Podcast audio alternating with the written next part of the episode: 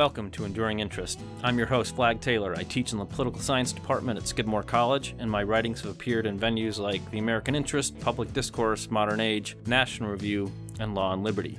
From the unjustly neglected to the often cited but seldom read, and from the underappreciated to the just plain obscure, the Enduring Interest podcast aims to give important books and essays a wider audience. Some works will allow us to revisit permanent questions, while others might provide a unique or forgotten perspective on a very contemporary problem. We hope to educate and entertain and take listeners away from the pressure of the latest news cycle. Today, we complete our series on American identity and culture with Norman Podhoretz's Making It Please check out our previous episodes in this series on authors including Ralph Ellison, George Schuyler, Albert Murray, and William Alexander Percy. We're hoping to do a roundtable on American identity with some combination of our guests from those previous episodes. Our guest to discuss making it is Fred Bauer. Fred has written for a number of publications, including National Review, City Journal, The Weekly Standard, The American Conservative, and Genealogies of Modernity. His interests include contemporary American politics, accounts of identity, and the role of social and ethical commitments for liberty.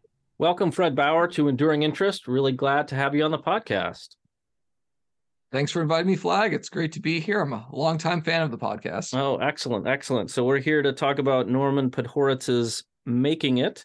Before we dive into the book, I thought it might be helpful to our listeners just for you to give a kind of a brief bio overview of, of Podhoretz's career, the book is obviously a well, not obviously for for people who don't know, it is a kind of a memoir that covers the the early part of his um, intellectual life and and and youth, and so it really, I, I would say, in in a kind of substantive way, treats you know his years from 16 17 18 years old to to the ripe old age of 33 uh, but obviously, a lot happens to uh, Norman Podhoretz after the age of 33. So, why don't you just give a, again a brief kind of overview of of his uh, writing, intellectual, political career for for our listeners? Sure. Yeah, uh, uh Norman Podhoretz was born in 1930. He was the son of a milkman. He was uh, his family were uh, were immigrants, um, and he grew up originally in Brownsville, Brooklyn. And he talks about this in making it that he says one of the longest journeys in the world is going uh, from Brooklyn to Manhattan, which is where his career trajectory ultimately takes him. Was very accomplished at school, as will as we talk as he talks a lot about in this book. He um after uh, high school, he got a scholarship to go to Columbia. Uh, after Columbia, he got another scholarship to go to Cambridge University um, in the United Kingdom. And he started, he had this sort of meteoric rise as a writer. You know, he was by his early 20s, he was writing these sort of well regarded essays. He joins the staff on commentary, um, and a lot of his life is going to be bound up with commentary. Eventually, he'll become the editor of it. He's drafted in the U.S. military. He serves in that for a few years, which he talks about in not a super flattering way in memoir. Uh, yeah, not a, not the favorite part of his life. No, exactly. It's uh, very brutal. And so uh, then he comes back and he um, starts again a commentary. Um, he leaves it for a little bit and then, but eventually comes back and serves as editor of commentary for 35 years, I think, until the uh, mid 1990s, uh, serving as editor there from 1960, I think, until 95. Uh, he marries Midge Decter, um, who was herself a significant writer, and um, they and they had um, ultimately four children, two that she had from a prior marriage, and um, two kids um, that they had uh, together. Podhoretz is probably most famously known as one of the major so-called neoconservatives uh, of the 20th century. Although he comes from neoconservatism in a slightly different trajectory than some other neoconservatives. Um, others, like um, Daniel Bell or Irving Kristol or Nathan Glazer, were deeply invested in politics from the very beginning and made this famous shift from the left to the political right, or at least maybe to, to the center left um, in some cases. Um, Podhoretz, however, starts off at his writerly journey or intellectual journey more as a literary intellectual. Um, he's interested in politics. You see, um, I mean, he talks about this in making it, uh, but he doesn't start out to be like want to be like a political writer necessarily. Um, however, um, and he starts off on the political left, like many other neoconservatives. However, as the 1960s go on and we enter the early 1970s, uh, Podhoretz's politics start to shift more to the right. Um, perhaps in part as a response uh, to this work. Uh, making it when it came out was a very controversial book it was a lot of his former friends um, sort of trashed him in print on it. He grew sort of increasingly alienated from the that New York intellectual scene, um, and increasingly shifted um, to the right. Um, I believe he voted for Richard Nixon in, in 1972, and was a big defender of uh, Ronald Reagan in the 1980s. And as he um, matured as a writer, became increasingly interested in foreign policy. And that's probably, if you're younger, that's probably what you more think of Norman Podhoretz as being associated with, with foreign policy. But through especially the early part of his literary career, he was deeply interested in other issues, uh, which sort of making it explores. Eventually, he received the you know, Presidential Medal of Freedom in 2004, um, and he's still with us today, at least at the time. That's what we're recording this. Yeah, yeah, over you know, over 90 years old and still yes, still doing well. I guess he's. Uh, I would I would add that he's seems to have more more of a an affinity for for the right in its kind of Trumpian version than his son John does. So um, that's been a kind of interesting thing. I think he's done a couple interviews in the last, I want to say five or six years. I can't remember exactly how how long ago, but there have been some interviews with him, uh, prodding him to um, you know to reflect on Trump as a political phenomenon. So those are probably pretty easy to find on online if if listeners want to do that. The the other recommendation I would make to listeners on Podhoretz and kind of the related and and important phenomenon of neoconservatism, there's a wonderful documentary called "Arguing the World." Yes. Made, I want to say, in the late '90s, early 2000s. It um, Podhoretz is not one of the principal figures. Uh, the the the documentary takes up. You mentioned Daniel Bell, Nathan Glazer, Irving Kristol, and then the, the other one who really didn't didn't move from left to right is Irving Howe. So those four figures are the primary intellect, intellectuals treated in the documentary, but but Horitz does get some airtime in in the documentary, and and um, it's a I think it's a really well done done piece of uh piece of filmmaking, and um, yeah, re- recommend it to uh, to our listeners. So let's let's dive into the book, making it as you, as you said, he talks about this journey from Brooklyn to to Manhattan. So it talks about his kind of personal transformation from you know an immigrant Jew to entering kind of the um, this intellectual world of of Manhattan. The the explicit theme uh, of the book at the beginning is is success and what what it takes to succeed in America and then I, I would say the secondary theme, is how that success changes one's view of oneself and one's identity, especially as an immigrant. And so those are basically the two, I guess, principal themes that I want to explore in our in our time together today. But yeah, let's just start with with with success, and maybe we can start with the central paradox paradox of success that uh, Podhoretz begins the begins the book with there are a lot of tensions of success that we see in this work. This is, I think, in some ways, making it is really an example of like real 60s literature in a lot of ways. Because one of the key ideas of a lot of figures from the 60s is let's see what's really going on. Let's try to pop open the hood and look at the nitty gritty and sometimes even the less attractive side of things. And so he's doing that with success here. He's saying, you know, in American culture, we have this deep anxiety about success. On one hand, we desire it, uh, but also often we're ashamed of it and he sort of taps into William James and those other figures referring to this, you know, American infatuation with success. And there's this very long lineage of it. I mean, thinking even from Benjamin Franklin's autobiography, thinking about, you know, a young man rising in the world. And this is what Podhoretz is going to do in this work. Um, but he's going to show and really focus on in this how success costs um, and not just time and effort like oh you got to put a lot of time in you know studying to do well on an exam or to make partner at a big law firm or something like that. But you know, as you fl- said Flagg a cost a part of yourself. You start um, you have to change yourself to succeed. And you start off not even as it were knowing what this cost will be. I mean the first part of this this work is called a journey in blindness um, so right. you know, starts he starts off here as a young man, you know, doing very well in school, hoping to become like an intellectual or something like that, and not realizing what that will really mean. Podhoretz says this means I will have to um, become alienated from my family, um, from the friends that I grew up with, that I knew locally in Brownsville. I'll start to talk differently. I'll start to have different tastes and different sensibility he refers multiple times to the city of I'm committing treason to my family, right? You know, right. that I have yeah, to yeah, yeah. sell I have to sell out these old connections to become this, to make that journey from Brooklyn uh, to Manhattan. Um, and again, it's not like the Brooklyn of today, where I'm sure a lot of people would, uh, young people wouldn't mind being in Brooklyn. But at this time, it's not Park Slope or uh, yeah, yeah, Washington exactly. Heights, the fancy, exactly. the fancy so, parts I, today.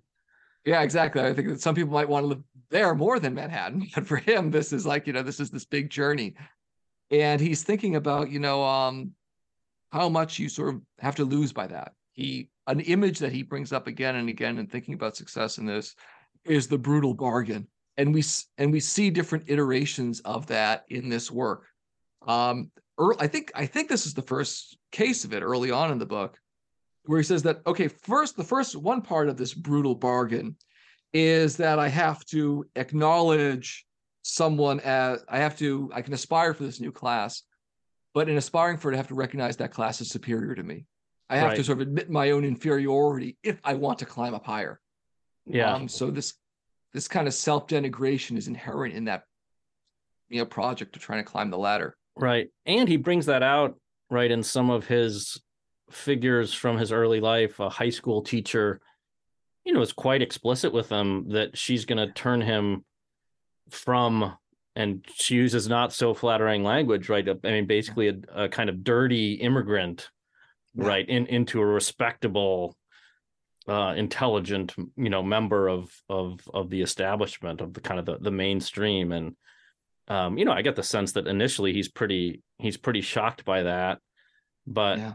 as she kind of moves him along and introduces him to this other world, he, as you said, he he kind of partially makes peace with with that bargain and and is kind of willing to defer to some of these figures who are trying to turn him into something substantively different from right his self understanding as a um, as a member of his you know Jewish immigrant family. Yeah, definitely. Um, and education, as we maybe talk about later, education is one of these key vehicles for both that sort of climbing the ladder, uh, but also for um, self revision. And sometimes even revision against what you even want necessarily, but you sort of just get gradually habituated into this new kind of cultural milieu. And you're going to start to feel and look at the world differently, what Horowitz says. Yeah.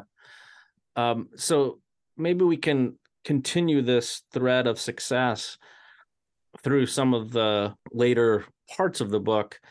As he as he rises and goes he ends up going to Columbia as you mentioned in your introduction and eventually to Cambridge and then back from Cambridge finding his way in uh into the intellectual world the the famous New York intellectuals the intellectual world of the of the 50s in Manhattan.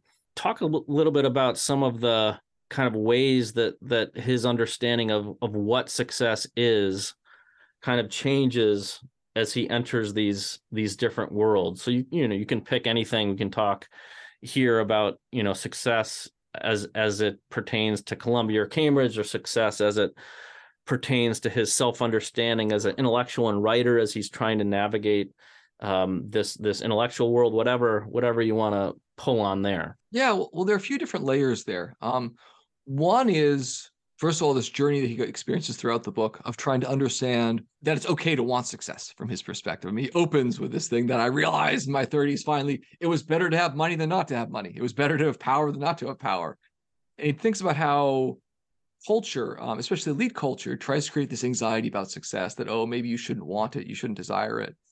And he's struggling with sort of, I think, throughout the course of this, trying to work through the the consequences of that, trying to work through this, you know, sh- should I desire this or shouldn't I? I I think he eventually settles on, he says this at the beginning, and then I think later on he sort of so consolidates this, almost four different modes of success he's thinking about in this work, and he experiences them differently throughout it. Uh, there's money, uh, there's power, there's fame, and there's social position. Um, And it seems that the first thing that really motivates him is, I mean, he talks about at a few points like fame. I want to get that acclamation, whether it's the acclamation of teachers, whether it's being recognized by my peers as being accomplished. And so, okay, being recognized. So I want to go to an elite school. I want to sort of get that kind of good reputation on being well known. This is why I want to write because I want to be read. I want people to know who I am.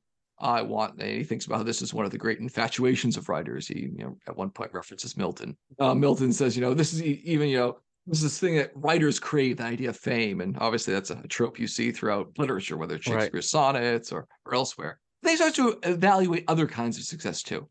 Uh, money is an important one. Um, you're thinking about, you know, um, you a lot of this book, again, keeping with the sort of the spirit of the 60s, is very explicit about money. Uh, my rent was $165 a month. You know, the New Yorker would pay me, I think, $250 for a piece. Um, this other place would pay me 750 um, so we see him like giving us really the dollars and cents for what money can give you, right? Um, and seeing the attractiveness of that.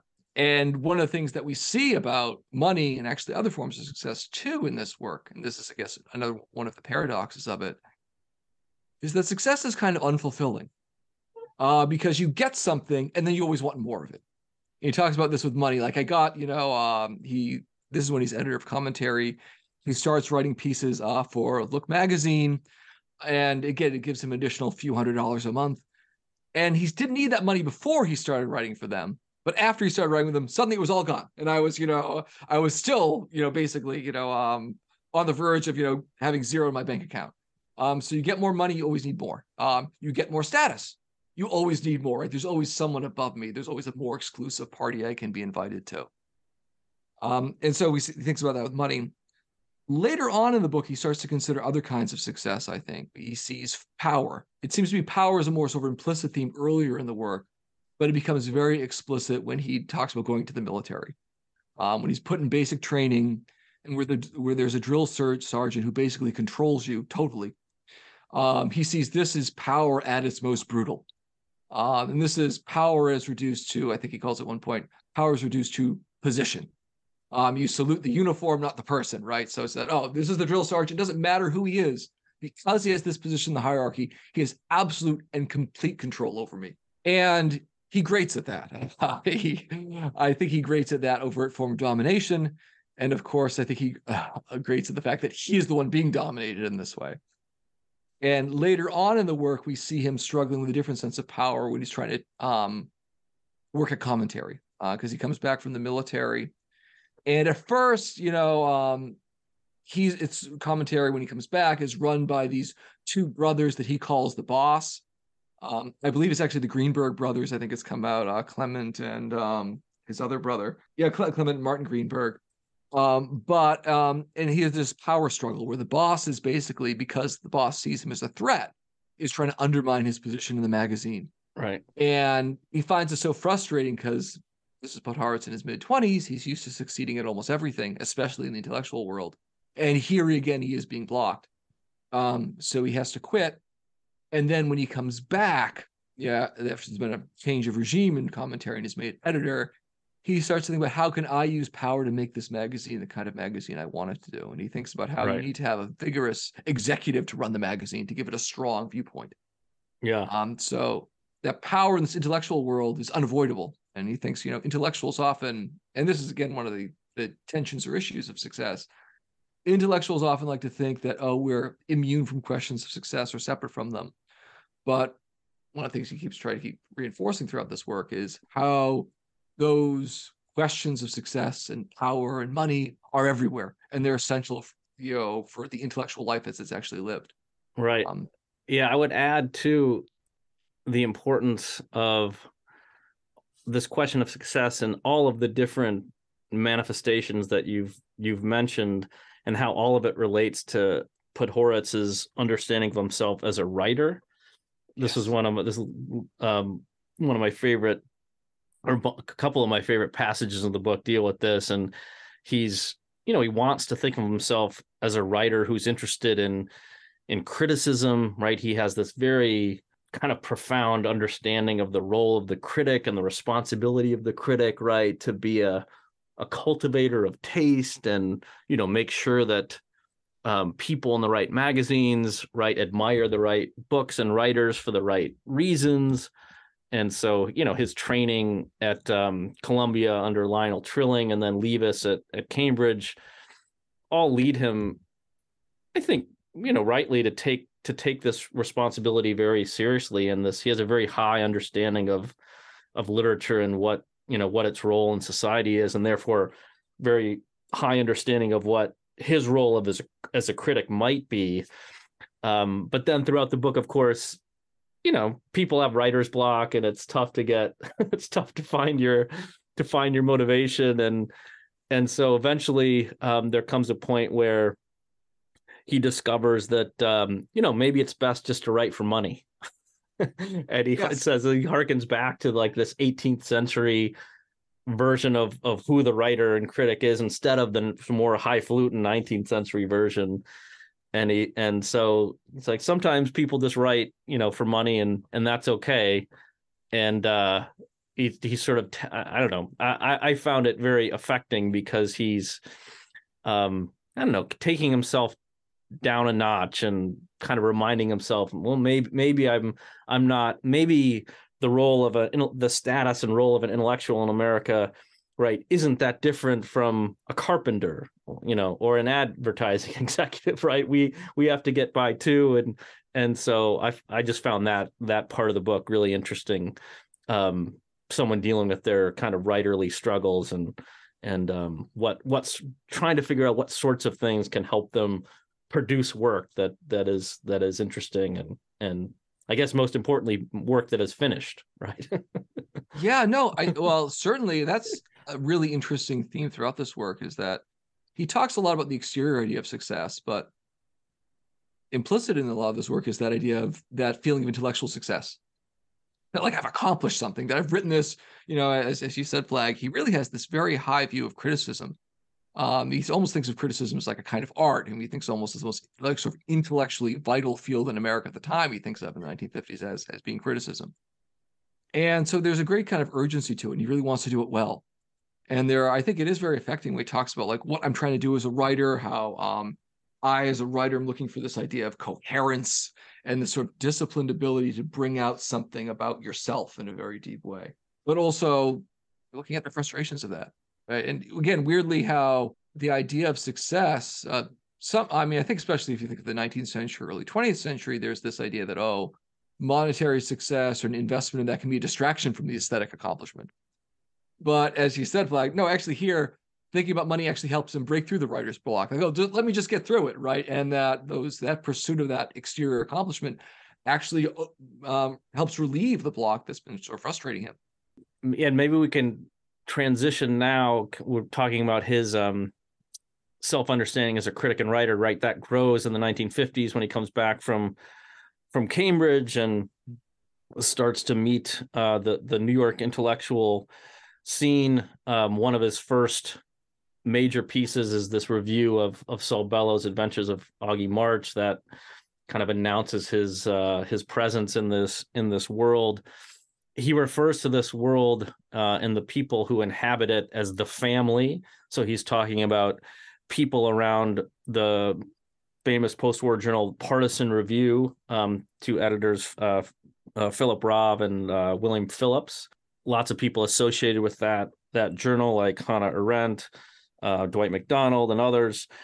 Talk about his entry into that world and I mean, obviously we we, we can connect it to um, what we've already started to to pick at in terms of success and status, right? I mean, it it's I think it's it ends up being a kind of comical part of the book because of course these intellectuals think of themselves as having very high-minded motivations, right? I mean, they share, I think, to an extent, Podhoretz's view of what criticism ought to be. They all take themselves very seriously, right? But as Podhoretz, um, as he evokes this world, right, it turns out that they're driven by things like wanting to be invited to the right dinner parties and they're motivated by someone saying something nice about a book review right? I mean so so in other words they're they're motivated by lots of the things that motivate um, you know ordinary americans in terms of wanting to wanting status wanting to be liked et cetera et cetera. So just yeah if, if you would just talk for a few minutes about his um, evocation of this of this world of the New York intellectuals and and how it relates to the broader themes of the book. That portrayal of, of what he calls the family is one of the reasons probably why this book was so controversial when it was first published because it on one hand makes the intellectual life look very glamorous you're sitting around feeling very passionately about ideas and having fights about them and, and that sort of thing. But also there is the human comedy in this. And they're again, they're deeply motivated by, you know, personal slight. Um, it's not just pure ideas after all, that family's embedded in this bigger social network and those social incentives actually play a big role in this.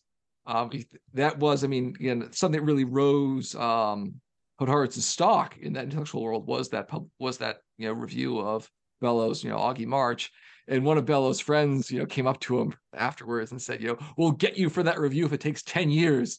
Uh, showing these very, you know, brutal personal vendettas right. that can involve. One book review, really?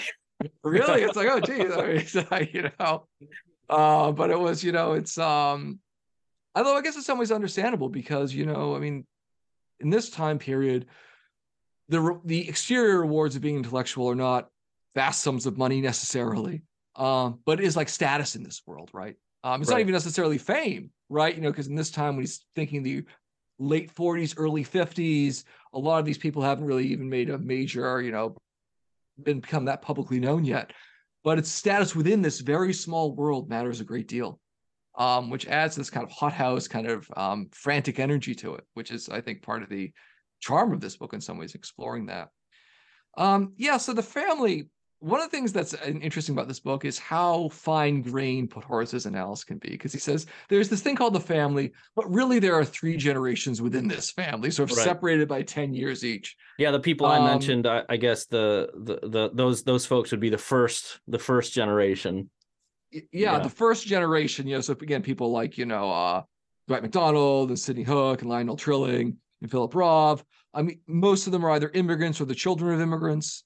Um, he says, and most of them are mostly they're focused on criticism, as he puts it. You sort of, you know, they're. I mean, if you look something like the Partisan Review, really focused on that. The family as a whole um, is known is this point in the 50s is going to be mostly publishing in these little magazines like commentary uh, like partisan review and like you know uh, encounter probably and other ones um know so things that are directed at a very small audience and especially the first generation is deeply alienated from america he put as he as he says, according to Podhoretz, he says at one point, they did not feel that they belonged to America or that America belonged to them. Um, they felt at a critical remove from it.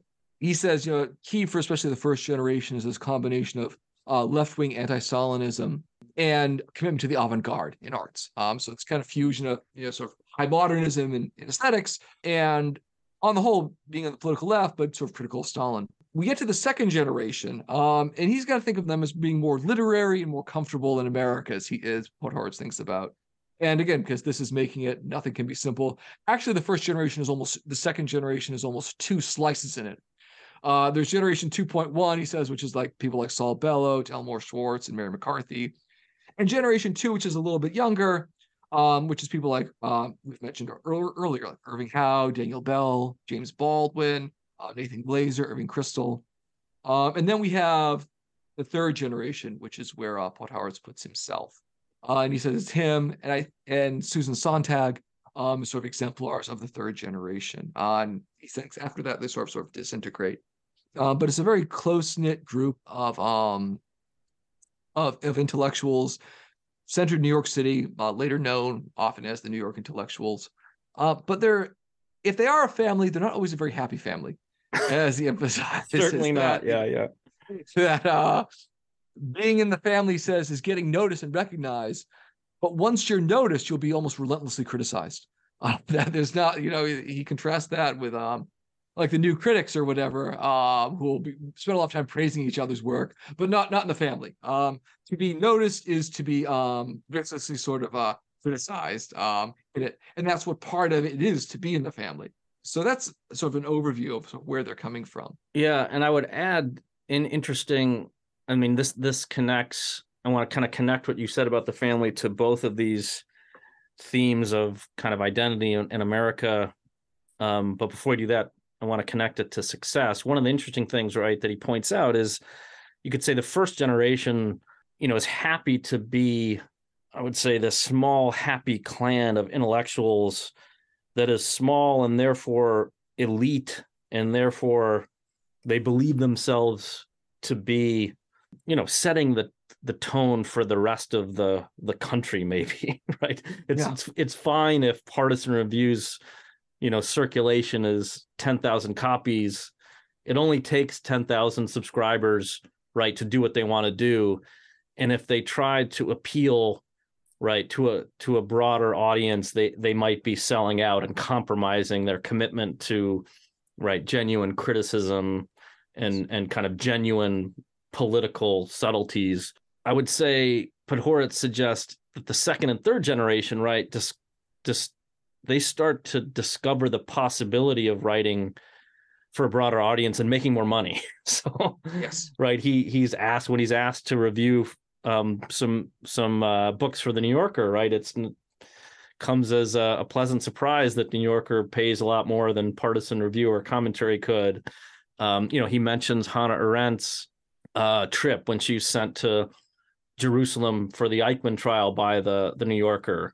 Uh, at the end of the book, he mentions um, you know James Baldwin ultimately writing a piece for for the New Yorker for four or five times the amount of money, right? Podhoretz had offered him at commentary. Um, I think Podhoretz mentions Esquire and a few other magazines. So there's a kind of interesting transformation just in terms of the role of the intellectual and what success might mean, right? The possibility of of appealing to a broader audience and writing for guess what what you might call middlebrow the middlebrow magazines that that starts to become attractive and and to um, I don't know, expand the possibilities of an intellectual in America. And, and I think Podhoretz wants to take advantage of it, like like people presumably like Hannah Arendt and, and others. No, I think that's very important because there's a sea change that's happening over the course of this work. Um, the sea change is post World War II affluence. Uh, and Podhoretz makes a lot of this that after World War II, we're seeing two decisive changes from his perspective. Uh, one is we're now in the affluent society. We're no longer in the Great Depression. We're no longer in the First World War, uh, or pardon me, the Second World War. We are now in this period of great prosperity. So we're seeing the rise of mass affluence, and we're also seeing the rise of mass education, where the GI Bill is sort of turning out more and more people who have gone to college. And he, he thinks, and one of his friends, Jason Epstein, uh, in this book, um, that's sort of his publishing career on this, mm-hmm. that we're seeing the rise of a, of a reader who is interested in ideas uh, and wants material books that are, you know, accessible to some extent, but also of serious intellectual content. And so we'll start to see the intellectuals having new uh, commercial opportunities in this period uh, because because there's a more of a college educated audience from that perspective. There's more of an appetite for this, and because there's mass affluence, um, there's more pay for this too. Um, and so this is going to dramatically change what it means to be an intellectual. And again, originally, as you ta- as you mentioned, like at first the family is very critical of this idea of writing for like the New Yorker, like that's vulgar, you know, it's got all these ads, how terrible. Right. Um, but oh no, actually, I, I, don't mind making you know this kind of money writing something. You know, it's like there are these new financial opportunities, and he doesn't address this too much. Um, but also obviously during this time period, you'll start to see the intellectual class also increasingly migrating towards universities, where there are also other sort of financial opportunities too, uh, where they no longer have to sort of eke out a living, you know, through writing these very small pieces, you know, that get or maybe very long pieces, but that get paid very little. Uh, right. Uh, but there's this new opportunity for aff- affluence there. Yeah. Yeah. Maybe we can now shift more explicitly to the theme move away from from success more towards this theme of identity uh, and and Podhoretz's understanding of himself uh, as an American. You mentioned the the first generation of of the family, these New York intellectuals, didn't think of themselves really as American at all. They weren't particularly interested in the intellectual history of America. Uh, says they, they didn't really think of themselves as, as Jewish either. He says they thought of themselves as universal men maybe we can start by going back to the beginning of the book. Uh, I was struck by very some very funny some very funny lines during his time in in Cambridge. We should say P- Podhoretz does not. It's it's he makes it clear when he arrives in in Cambridge, he doesn't really think of himself as an American in any coherent way, and so he he arrives in in in Cambridge and he he is offered a what seems to be a fairly substantial flat in its size, which even comes with a kind of butler who who refers to him as sir, right? So this is a particularly shocking development uh, development for him, and uh, and so he says, I, I just want to read this one very funny line on page fifty seven. Uh, he he says, uh, "It has been said that it takes three generations to make an aristocrat.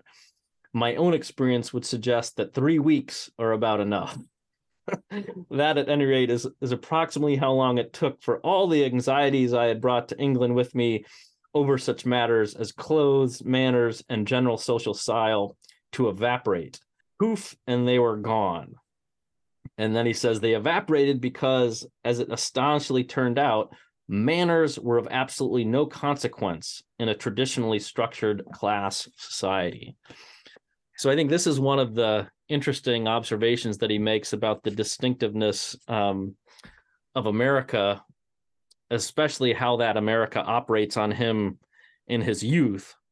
Right. Initially, manners matter more than anything. Right. You have the high school teacher bringing him bringing him to the restaurant and him struggling. You know, having having to uh, accustom himself to this new new world of of manners and it being necessary for him to have a certain kind of manners in order to achieve the self transformation that he he is seeking then he goes to england it turns out m- manners don't don't matter at all because everyone knows exactly who everyone is as a member of a particular class and and then he, you know but he, but he still doesn't really think of himself as an american yet it's only when he starts to travel in europe and people see that he's an American and tell him why he's an American that he thinks, oh, maybe my country has stamped me in a more substantial way than than I thought. I mean, he talks about silly things like, you know, Americans seem to to take lots of uh they don't take like to take baths, they take showers and they take,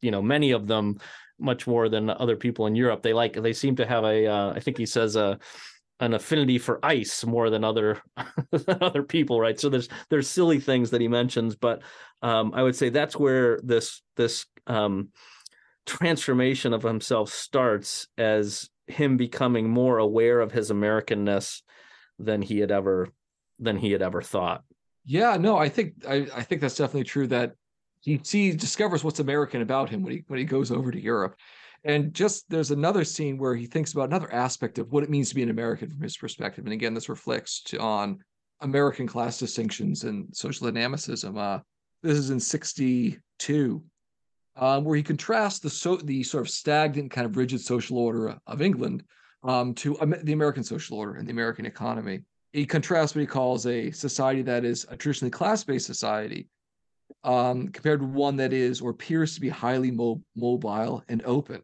And he says that really class based society suppresses ambition.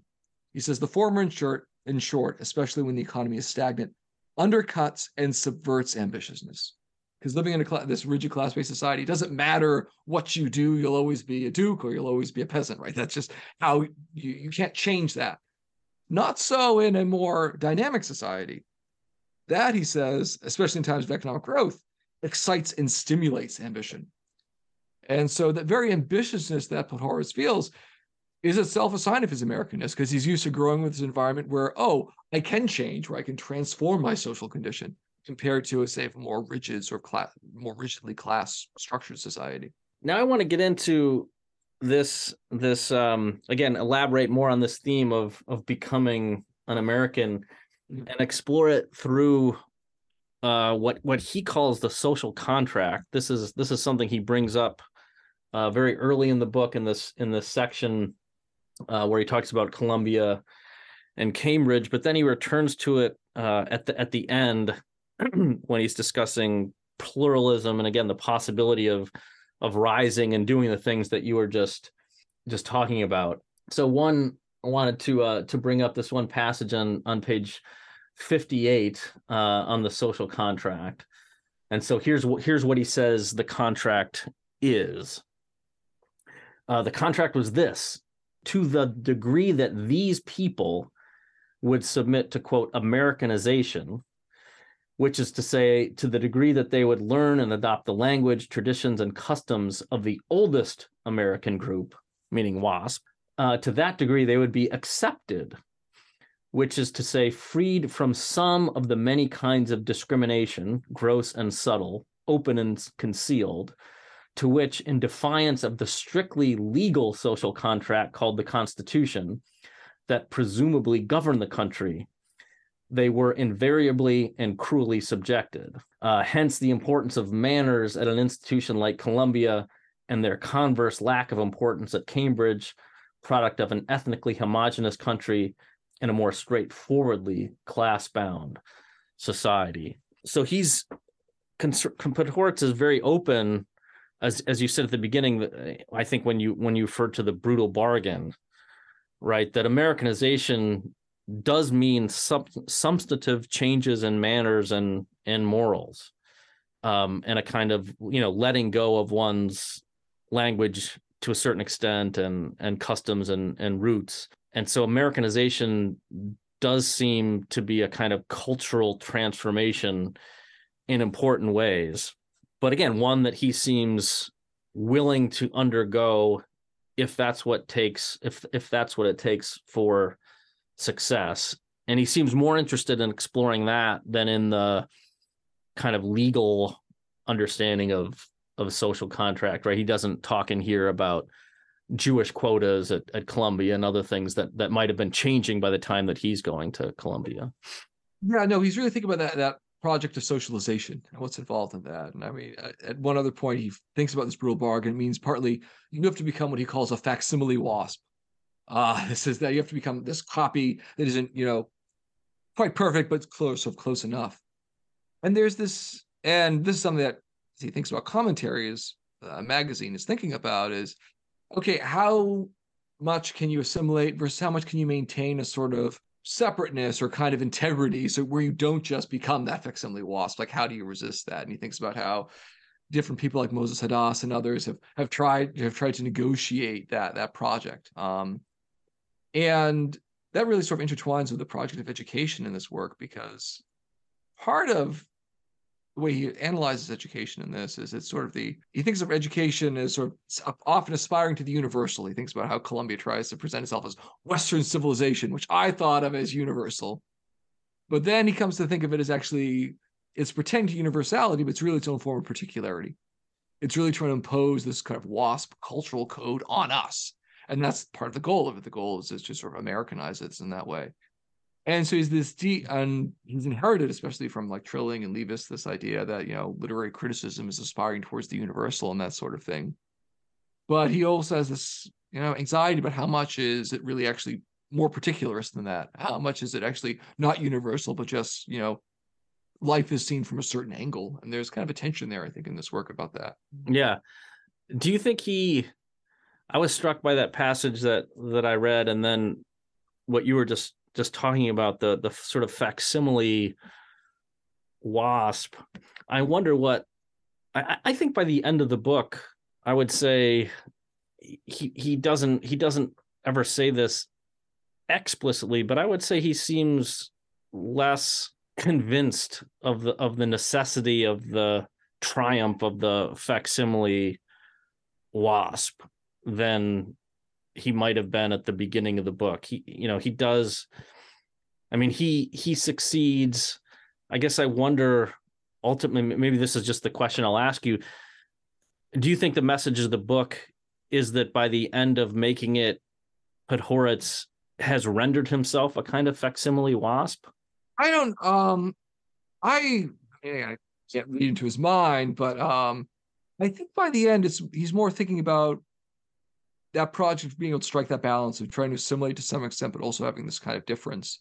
And there's this important, I think, moment later on in the book. This is like in 2017 and uh, pardon 217 and 218, where he thinks about okay, the Constitution of America had been this idea that okay, you have to submit yourself to the from the cultural norms of the WASP.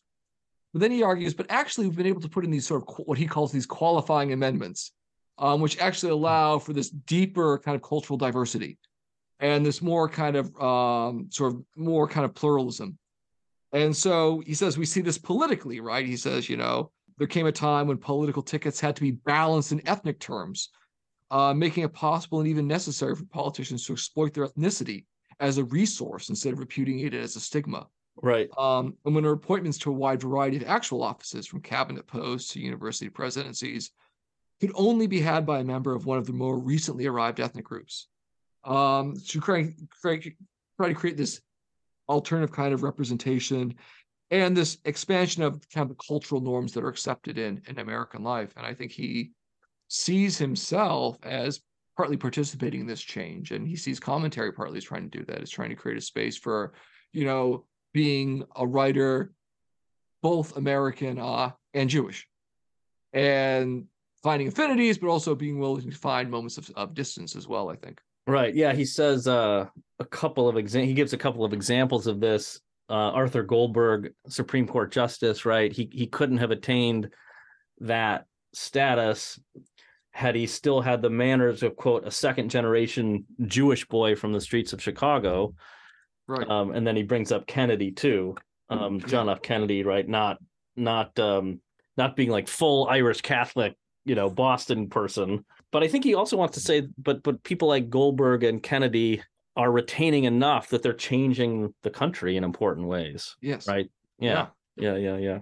That's very. And good. I mean, just I mean, obviously, look at the bigger melange of American life. We see how these different cultural traditions, whether you know, enter the mainstream uh, of American life, um, and simultaneously participate and stand apart from it. Whether it's like you know, sort of the Catskills humor, uh, eventually sort of you know transforming American comedy, um, so that people of all sorts of different backgrounds can participate in that, tapping into these other kind of traditions that are out there. I mean, obviously, I think probably the most popular example for that is food, right? I mean, what's sure. what's you know, I mean, how what are American things, but like things like Taco Bell, um, and you know, and these Italian, you know, Italian chain restaurants like you know Olive Garden or something like that. I mean, this is very you know this American thing to assimilate these you know they create Panda Express or something like that to assimilate these sort of new cult- customs and new cultures into this sort of bigger um, cultural space. Yeah. Yeah, I, I used to I used to make fun of the Olive Garden, but now my daughter has convinced me it's not it's not such a bad deal. You get the bottomless Yeah. breadsticks and the the salad. Uh, you know, it's That's true. got its it's got its merits. One more particular thing I wanted to uh I wanted to ask you about, and this doesn't he doesn't really tie this together, I, I guess as a as a general theme, um, but I'll I'll try to do that now. There there are lots of interesting observations and and meditations in the book uh, on higher education.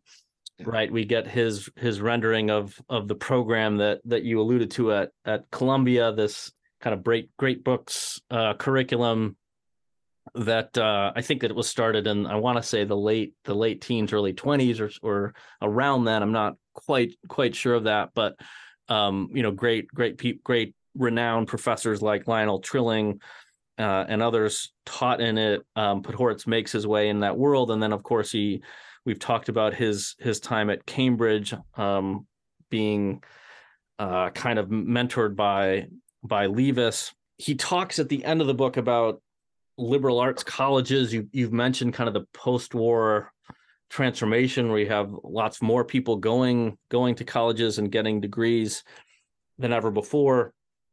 And so one one thing that uh, that he mentions that kind of ties into to what you were you were talking about is that it turns out that there's often a kind of a kind of tension in what the people who graduate from these liberal arts colleges kind of learn about success in America and and what it means and and what it costs. And between that what they're taught and kind of what they have to do in order to make their way in America and um you know and become self-sustaining and and and successful. And so he says one one model of course were the beat the beats of the 1950s um right who wanted to live a kind of bohemian lifestyle and opt out of the traditional american world of of success and jobs and all that um and then he he mentions the new left right another kind of new social movement that wants to reject contem- contemporary America and say these are intolerable compromises, right? And no one no one should make them.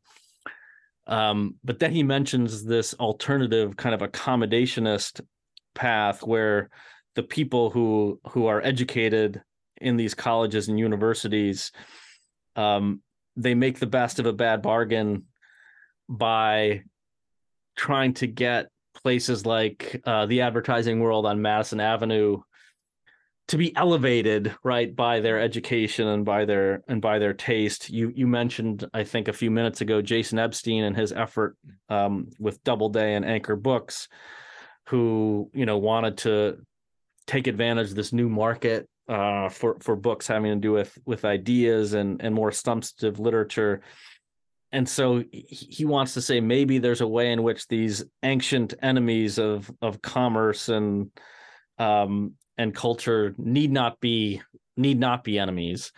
Um, so if you want to just say a few things about um, Podhoretz's meditation on that on that tension and kind of the role of universities um, back then and and how they helped to produce that tension. And then if you if you want to get into it, maybe maybe we could talk about where um, where we see that problem today. Right, it's a kind of interesting question whether we're sort of dealing with the same same problem today as we were back when um, Podhoretz is writing this book in the in the 1960s.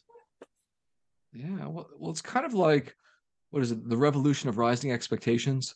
Um, that you know that originally, I mean, by is accounting here, the liberal arts were traditionally designed for a relatively narrow elite of people, uh, mostly people who were you know aristocratic or um, or in America's case, in the United States' case, we're going to become ministers or something like that, you know, relatively sort of narrow yeah, yeah. population. Uh, and used to those kinds of cultural conditions where, oh, you know, of course I want to create a really refined sensibility because all I'm going to do is listen to, you know, uh, Beethoven sonatas anyways. That's what my, my life is. I don't have to go through the indignity of like working, you know, 40 hours a week or something. And he says, but we've educated now more and more people to desire these things. And, you know, as you mentioned, this sense of can we fulfill that? Um, and there's there's this almost kind of polarized response. One is, and you can clearly see where the new left and sort of the disruption of the 60s and 70s is coming out of. One is saying, I can't make these compromises. These I, you know, how I how can I then turn to an office job after I've been spent, you know, four years reading, you know, um, reading Thoreau and Montaigne and that sort of thing. Um, and so it's clear the social order must be unjust if this is happening. Um, and so there's this unrest. And he's at one point he has this very kind of arch thing where this idea of whole dropping out. He's like, well, for the few beat writers who had any talent, maybe that could work. But he says, you know, most people don't have that level of writerly talent. So, w- w- what does that mean for them to do that? yeah. if you drop if you drop out, you're going to be you know catatonic homeless person wandering the the streets right? It doesn't turn out to be that fun really. Yeah it's like i mean it's like not not everyone's going to be like you know vincent van gogh you know most people won't be like that podhoretz says. Um and then the other is that more accommodations thing and i think this is to pick up that theme of affluence you know he's still writing this in the in the mid 60s we have not yet hit you know oil shocks and that sort of thing.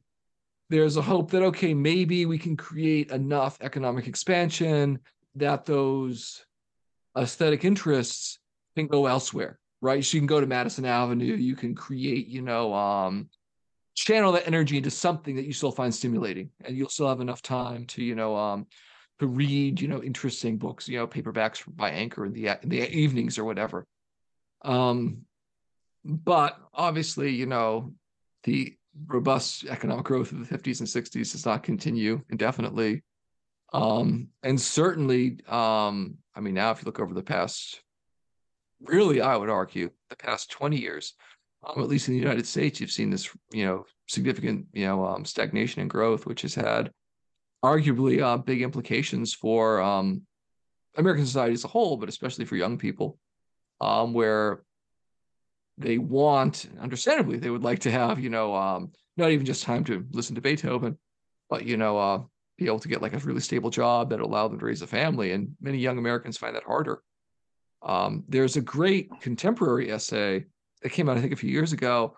I forget the author's name, but it's um, called "The Premium Mediocre Life of Maya Millennial," and it's thinking about you know young people um, who don't necessarily have a lot of money, uh, but want to sort of have this sort of you know more um, dynamic life. And this is written by a younger person themselves. It's not written by you know some you know baby boomer lamenting them. This is you know a contemporary my millennial and saying, and so this is why this author argues millennials want to have like really like, you know, a deluxe bar of chocolate or some really or some, you know, sort of premium kind of premium accessible thing uh, because they've been denied access to, you know, some of those other conventional markers of wealth and status and stability.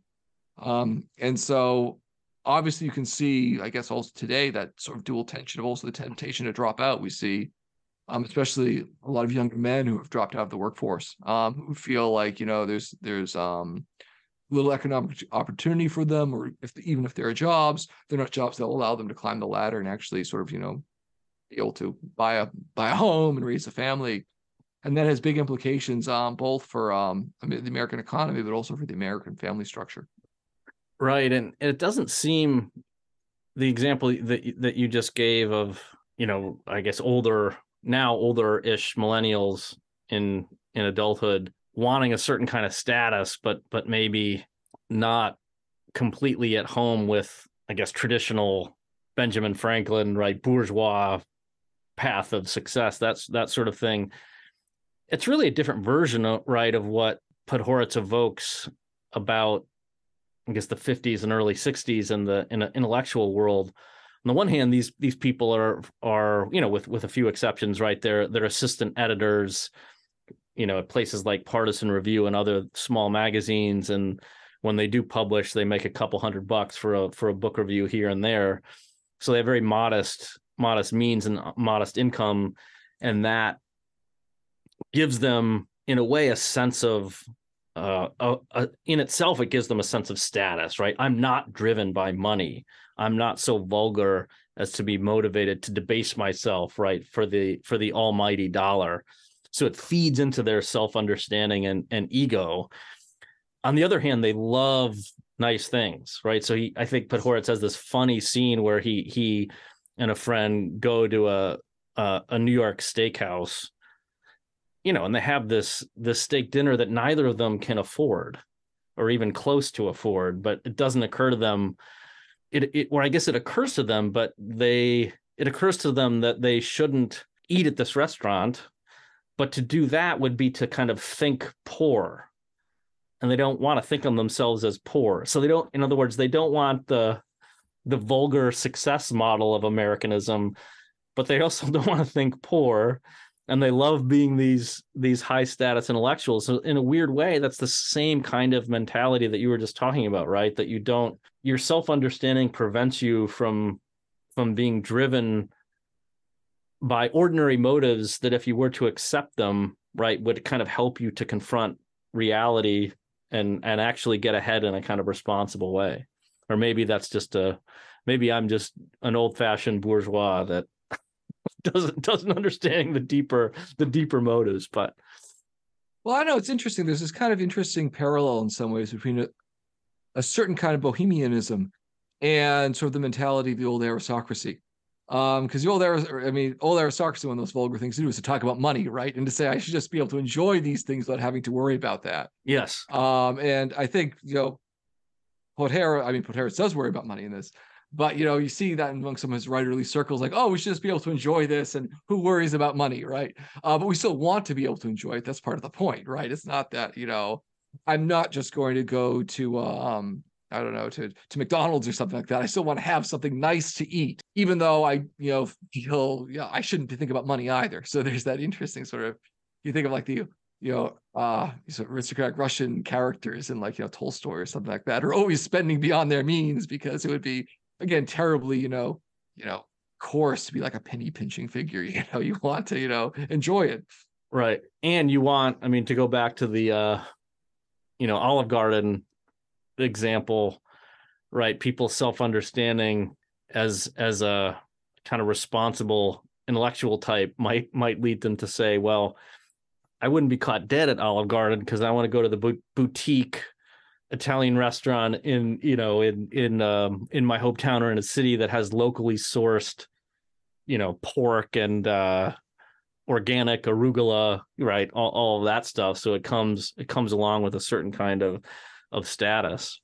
Do you think maybe getting near the end of the of the episode here, wanted to to raise one one question about something that he says at the conclusion of of the book, um, and then tie that back into something that you said at the beginning, Fred, about why the book might have been controversial and and not so well received upon its initial uh, publication.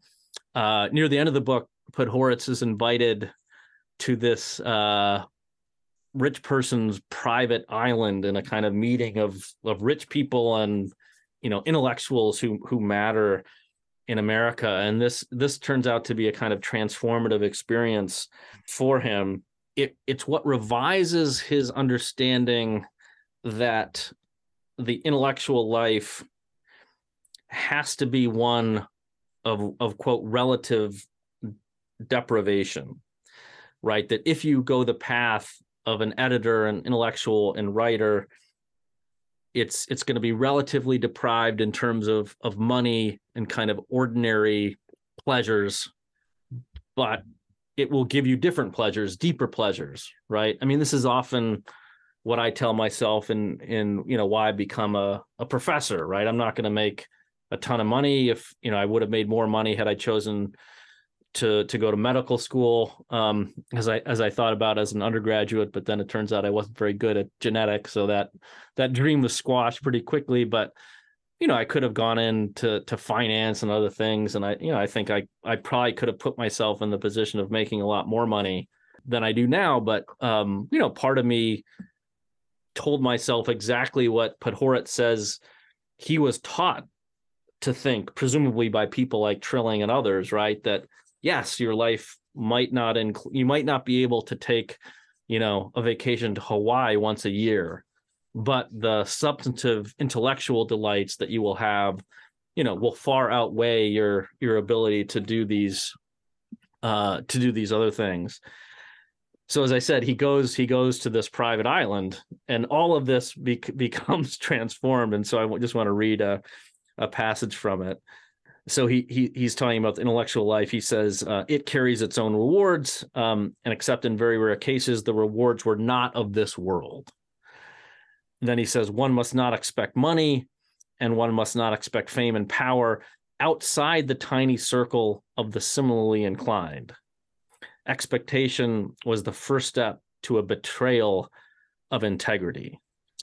Like the excellent student I was, I got the point of the lesson. And with a veritable vengeance, I learned not to expect, only to begin discovering that in an affluent society and a post middlebrow, middlebrow culture, not to expect was a way of not demanding what was now there to be had and that not demanding was the surest way of not getting. I left Paradise Island resolving to demand. right. So he kind of discovers it doesn't have to be this way. I don't have to accept this bargain that people have been telling me I've had to make my whole life, right? I can I can live the life of an intellectual, I can live a life of a kind of substantive cultural critic. I can be someone who matters in that world. And guess what? I can make some money and find success, and that's okay. So is that you think that's what made this book? You know, people probably shudder in shock and, and horror. Is that is that the thing that that uh, would would cause uh, many bad reviews to be, be to be written in the late '60s? I guess. Yeah, I mean, I think a few things. I mean, I think reviewers from this time, you know, emphasized a few points. Um, I mean, I think first of all, this is coming at a time when success, the idea of success, I mean, has always been an important theme in American culture, but it's becoming increasingly emphasized in the post-war period. Uh, but I think still, at the time this book comes out, there's still this sense that it's kind of still success is still a little bit, in Podhoretz's term, you know, a dirty little secret. Um, and so someone be boasting so much about the success, like, look what I've done, and I want these things. I shouldn't be afraid of saying I want them. I think still there's this kind of hangover among sort of literary circles, like, oh no, I, you know, you shouldn't say that. You should, even if it's true, you shouldn't say that, right? Um, you know, I think it was Lionel Trilling even who um tried to convince Podhoretz actually not to publish this book. um, mm. because they they when they saw it in draft, they said this is you know um, this will hold you back. People will hold this against you. So I think it's partly that unabashed embrace of success and the not just the embrace of success, uh, but the embrace of the desire for success. Um, that this is not shameful. That why why shouldn't I want it all, right? You know, why shouldn't I demand in that sense? So I think there's that. I think also, though at times he actually is quite, you know, um, discreet in this, where he doesn't actually say who said some things from. him. He'll just say like, you know, oh, a person said this to me. Uh, but still, there is some naming of names in this, right? Like, oh, so and so said this to me, and you know, Saul Bellow wrote this letter to me. And I think sometimes, you know, revealing that, I think some people are a little skeptical of. And I think partly, I mean, it's one of the great vices, I think, of literary cultures in general. But there's can be a little bit of a herd instinct, and people started saying, "Oh, everyone says this is such a bad book, so therefore, you know, we have to sort of all agree that, of course, it's you know sort of hacky in that way." There's sort of that common uh, dismissal of it. Um, yeah, because it does sort of um, puncture a lot of ways intellectuals in this time period like to think of themselves as being above this and beyond this. And he's like, "Oh no, this is that all those status games are very important. There are these there's that great scene later on in the book where he talks about like the, the literary stock ticker reputation, like, oh, you went to a party with Jackie Kennedy, so it went up a few points, and then like, oh, right, you got Padley reviewed here, so it went down a point, you know, so sort of jumping up and down. It's, it seemed Podhoretz in a way gets the last laugh on on this question of of reviews and status, of course, because in 2017 the the book is reissued, uh, surprisingly, right by the imprint of the New York Review of books that you know and that that magazine does not uh, come in for um, favorable remarks in uh, in the book. No it's no it is very interesting. I mean it's you know i mean I, I don't propose this necessarily but i think this is an interesting idea to think about that. In some ways what made it controversial in its own time has helped it endure into ours because he's willing to cross those tripwires. He's willing to say, you know, those sort of more controversial things. And now we have, you know, perspective of 50 years. And I mean, I think Podhoretz is really pointing in the direction of some ways American culture is going, right? I mean, by now, I th- well, I think now it's come under some pressure, but say by the early 2000s, the idea of being invested in meritocratic success is completely uncontroversial. Of course, you should want everything, right? Of course, you should yeah. want success and fame and money. Like, why would you think there should be a trade off, right? That's very uncontroversial uh, by that point in time. I think now the culture of success has come under a little bit more of a critique these days. Uh, but he sees. He sees the trajectory that American culture is going in, um, and because this is so um, relatively unflinching and looking at, well, this is what I feel. Uh, this is, these are my experiences, and you know putting it out there is i think helped give it a kind of you know um give it a kind of vitality and a kind of frankness. Right. That makes it really a document not just of its time it goes beyond its time but that that really is revealing a lot of what's happening in american culture in the you know in the 1950s and 1960s yeah this so i should i should say when i when i came up with the idea for this podcast i mean as as as you know the the kind of inspiration was right we all have these books that um, are wonderful books, but maybe they're just not as well known as they as they should be. And right, it's sort of easy to get people ex- excited about talking about books that they think other people should should know about. And and so you know, neglected, overlooked. Right, that was that was a great inspiration for the for the podcast. But then um, secretly, it's also I also ha- had books on my list that you know, I kind of had heard were good, but you know, weren't obviously great, and that I never read. and so this book actually falls into to that category. You know, it was just it was just a book that I I had always been meaning to read, but never gotten never got around to read. And and so um it's you know the podcast gave me a little incentive to to actually to actually do something that I'd been wanting to do um for a long time uh, it is a it is a fun read. It's a quirky book. Yes. Um, it's very kind of conversational and observational. He has the, I mean, I read that funny line about it took him three weeks to become an aristocrat, right? I mean, the book is filled with with fun lines um, about that. As you said, it has a kind of frankness, right? It's kind of unflinching in its portrait of of other people, but also in, unflinching in its portrait of of himself and his self self understanding. Um, it can be very deep, right? I mean, he has these kind of medit- meditational passages about identity and, and success. Um, it's a gossipy book, right? If you know anything about yes. post-war intellectual life, it's fun to read about, right, what James Baldwin and Hannah Arendt were were thinking when you know they were at these these parties, and and so it's. Um, I would say I'm, I'm really glad that the New York Review brought it out again because it does it does seem to be a kind of really interesting book and combine a lot of different facets and kind of type of uh, different types of writing that make it that make it really again very readable but also very unique in in many ways. Yeah no there's just such a great range of tones in this book. And i think if you quickly sort of speed through it it's actually easy to miss those but there's the humor there's the more lyrical there's the gossipy there's the more serious. I mean these wonderful like asides like parentheticals like advice to writers do this you know which is right. sort of offered with a wink deliberately. Um and so i think you know there's the risk of again if you just quickly read through seeing this all is very like very self-serious and self-important.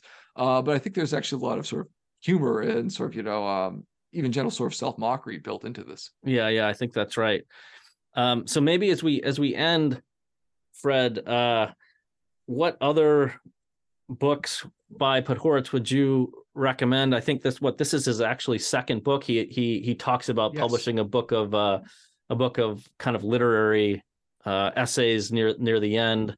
So he wrote that book and then this book, but then he he went he went went on as you said at the outset of the episode to edit commentary for 30 years but but wrote a number of other books so if readers um, like this book where where should you where do you think they should go next well, if you really like making it, I would say um, pick up two later books that are almost form a trilogy with making it. Uh, Breaking Ranks um, from the 70s and Ex Friends from the 1990s. Um, and that's sort of say sort of later books in that series actually reflect on the response to making it and how you know his relationships with various uh, other people have changed. I mean, ex friends is literally about how his his falling out with different people, um, often over questions of politics and, uh, and, and writing. Um, so if you want to think about this sort of Podhoretz thinking about his overall intellectual trajectory, I think that those sort of um, three books, Making It, Breaking Ranks, and Ex Friends, are sort of a good and sort of ones to look at. Oh, no, um, I also think his literary collections are interesting too. Um, Doings and Undoings, which was his first book, um, and also The Bloody Crossroads, which was from the 80s. And I think, you know, because Podhoretz did spend a lot of his time as a writer writing essays um, it's nice to look at those works and think of him writing in both literary and political topics and seeing how they intersect. He wrote a lot of political books later, um, especially again focusing on foreign affairs. But I think those other kinds of books help give us sort of a, a, a wider sort of ranging portrait of, of who he was as a writer. Does or who he is as a writer, I should say. Yeah. Does does Ex Friends include a portrait of Norman Mailer? Oh gosh, know? that's a good question. I forget off the top of my head. I head. think I yeah, I haven't read it. Um, but if memory serves, I think Mailer and Hannah Arendt are two of the figures she is treated in the yes. book. Um, yes. But I was just going to add that that there's a kind of delightful mini- miniature portrait of of Mailer and in, in making it that that I found really uh, affecting a kind of um, defense of, of Mailer from the other New York intellectual types who who didn't didn't like him. Podhoretz kind of takes takes up his pen to to defend him and all his his um with all his flaws and and quirks. I just found that part of the book kind of a fun fun little fun little section. Any I guess last last question, do you think that um any parts of the book speak with with uh, a kind of particular relevance or urgency to um, to some of the problems or questions in 2023? Um, does does the does the book have any interesting kind of connections to to where you see we are today? Yeah, um, I think a combination of connections and contrasts. I mean, in part, Podhoretz is writing this book at a time again of affluence, and a time when people are really thinking about, especially after the, the waves of immigration in the first part of the 20th century, where okay, how can we reknit the American Social Compact? And there's this idea, okay, let's partly remake it around this idea of the rising tide, around this idea of upward mobility. This is what defines the United States, that it's an upwardly mobile country. And again, there's always been this, there's been this long theme of upward mobility within American culture, but I think especially after the Second World War, um, even more emphasis was placed on it, right? Through, you know, post New Deal, the Great Society, um, Reaganomics, arguably, right? Um, I think that idea of upward mobility after the stagnation of the past, you know, 10, 20 years, depends how you want to slice it, is being coming under increasing sort of pressure. Like, is that enough for a society? You know, or what happens when you don't have that kind of upward mobility that you need? Um, so I think this is a sort of a helpful early document thinking through like what does it mean to have this culture of, of success in American culture. Um, I think it's, I mean, it does offer this kind of sort of glamorous vision of intellectual life, you know, that, and I think it at, despite all the vices of the intellectuals in this work, it does show us this good, they did take seriously that ideas can matter. And I think that's always a good thing to be reminded of, you know, that you don't necessarily need to sort of go have a fist fight with someone because you disagree about, you know, a poem or something, but it does show the, uh, you know, that taking ideas seriously can be a really rewarding thing and can a good reminder for us. Um, I partly look at this and also see a big gap between life in New York today versus what life in New York was back then. I mean, when Podhoretz is talking about again having a an apartment that's big enough for his family that he's his own study in for $165 a month. Uh, I mean, I think, you know, uh, even when you adjust that for inflation, that's what, I don't know, probably around like $16, $1,700. And I right. think you'd have a hard time getting that in Manhattan today, you know, uh, it would be a lot harder. But it's this, um, I mean, so I think it's a really fascinating portrait of this other world. And obviously he's thinking about this idea of, um, of pluralism. How do we manage pluralism in American society? And, um, was later quite critical of multiculturalism and sort of raised some, some, you know, uh, was um, critical of it. Um, especially more recently, he's been very sort of sharp in some of his things he said about it. But in this, he's trying to think, well, okay, what does it mean to come from a different background, and how can you make it in America, um, and without necessarily sort of completely sort of sacrificing your inherited family traditions, which is, I think, an abiding question in America, and one that isn't just about you know immigration. It's also about you know if you come from a more rural area what does it mean to sort of make it in that culture? Because the United States is such a diverse area. And so what does it mean to come from different regions of the country? Does we all just have to fit into this one kind of, you know, San Francisco, Washington, D.C., New York definition of success, or can there be other ways of thinking about culture too? Um, so I think it's a, sort of fascinating, it attends to that sort of really deep uh, question that is probably unresolvable in American culture. Yeah, yeah, I think that's very good. Well, Fred, this has been a great conversation. Thanks for coming on Likewise. to discuss, uh, yeah, making it, and uh, maybe we'll have you back again. All right. Well, I really appreciate the invitation and love talking about this. So, thanks a lot, Flagg. Great. You've been listening to Enduring Interest, a podcast sponsored by the Zephyr Institute. The Zephyr Institute is a community of scholars, students, and professionals committed to gaining a fuller understanding of the human person and the common good. For more information about Zephyr and its programming, go to zephyr.org. That's Z E P H I R.org.